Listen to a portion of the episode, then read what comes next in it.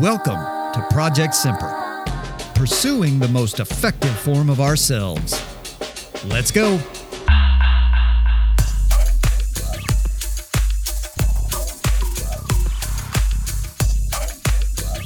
Good morning, good afternoon, good evening, and good day to you all. I hope this message finds you truly well and joyful and that you are endeavoring to seek your greatest potential and the highest form of you.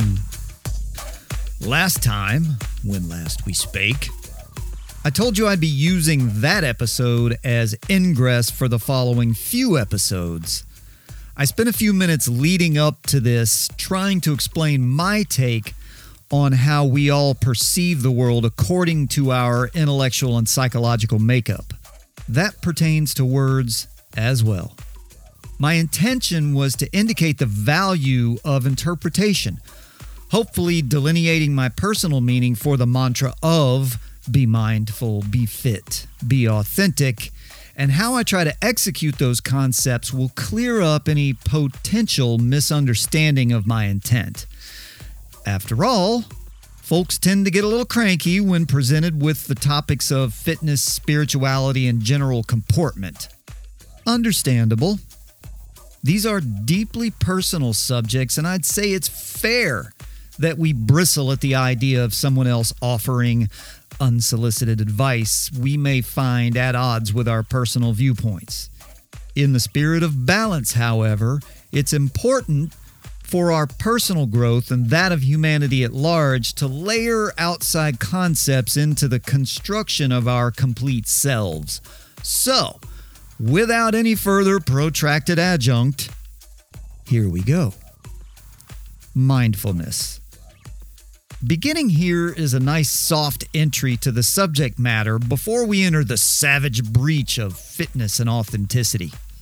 The concept of mindfulness often leads more action oriented individuals to envision some manifestation of physical weakness. Perhaps a low talking, new agey cat fancier with a coexist sticker on the rear window of their hybrid. By the way, it would seem, through observation, that the coexist sticker seems to be code for something like, oh, I don't know, I don't understand religion, I don't like Christians and Jews, and I'm also very passive aggressive, or something like that. Anyway, in spite of my efforts to project a general attitude of introspection and peaceful harmony, I am not man bun, weed, and sandals guy. I am, have always been, and likely always will be of the warrior monk school of philosophy in the mode of people like Jim Mattis. Now, let's be abundantly clear. I am not even a pale shadow of Jim Mattis. I only endeavor to be more like his best characteristics. If you aren't familiar with this man, press pause and go look him up. I'll wait. Okay, good, you're back. As you saw in your research, Jim Mattis is quite an individual. Enlisted Marine, Marine officer, rifle and weapons platoons, company, battalion, regimental, brigade, division, and CENTCOM commander, in addition to other military billets and United States Secretary of Defense. Mattis is best known, however, as a seeker of knowledge, devotee to wisdom, and a genuine leader. Mattis is extraordinarily well read, introspective, compassionate, aggressive, and absolutely fearless. The following are some of Jim Mattis's more notable words which demonstrate the aforementioned qualities, and I will begin quoting Fight with a happy heart and a strong spirit. Engage your brain before you engage your weapon. Be polite be professional, but have a plan to kill everyone you meet. I come in peace, but I'm pleading with you, with tears in my eyes. If you fuck with me, I'll kill you all. You don't always control your circumstances, but you can always control your response. Reading sheds light on our dark path ahead. By traveling into the past, I enhance my grasp on the present.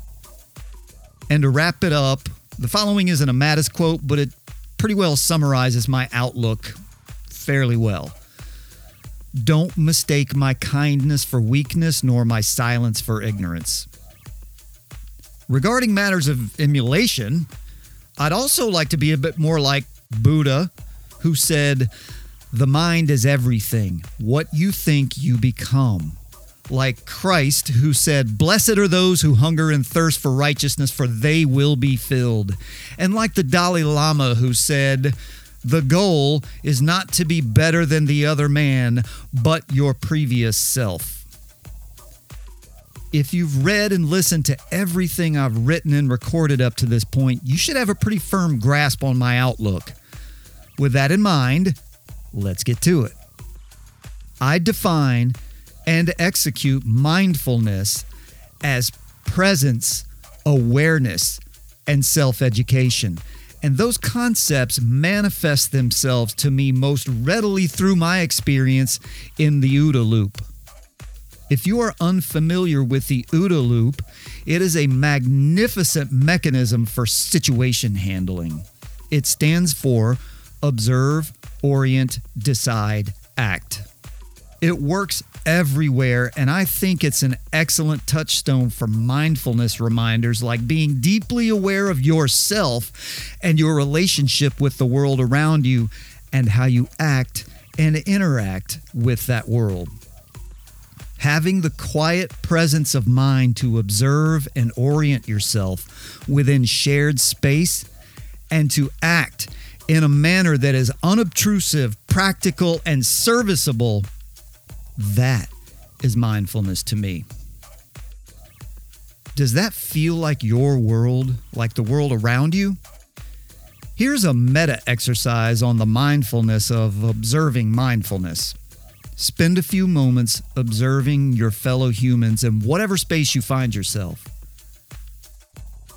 How many of them are connected to their physical environment at all? The people and other elements around them. How many are even connected to themselves?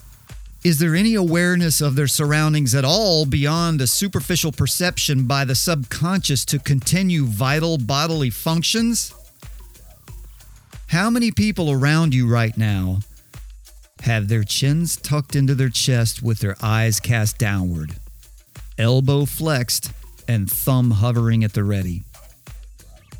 This is the prayer pose for those who have surrendered their souls to the handheld glowing god of mental and spiritual sawdust. Take note of the posture of those addicted to their electronic devices and ruminate over that for a bit of time. They are curled, hunched, bowed, countenance down, and completely disconnected from their environment. This is not only unmindful, to me, it is anti mindful. The human body, which carries the mind and spirit, isn't meant to be folded inward and furled. We are meant to be upright and open to our environment. We are meant to stand forthrightly and move with a sense of purpose. We aren't meant to cast our eyes down.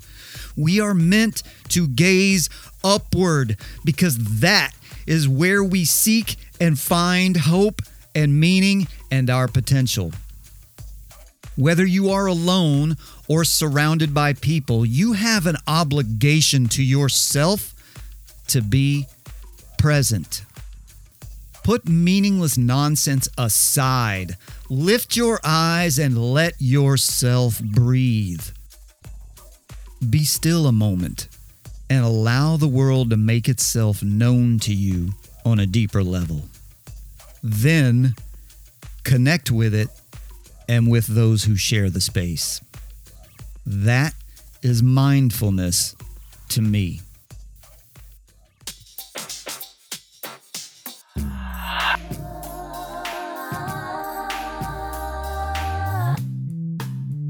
And that is enough to ponder for now. Thank you for a little bit of your time to learn more about Project Semper and why I do this. Head on over to the blog and video links. If you have discovered Project Semper somewhere other than the website, please visit projectsemper.com and have a look around. Project Semper, read, write, think, connect, do. Be mindful, be fit, be authentic. It's all you really have, but it's all you ever need. Peace out, homies, and see you next time.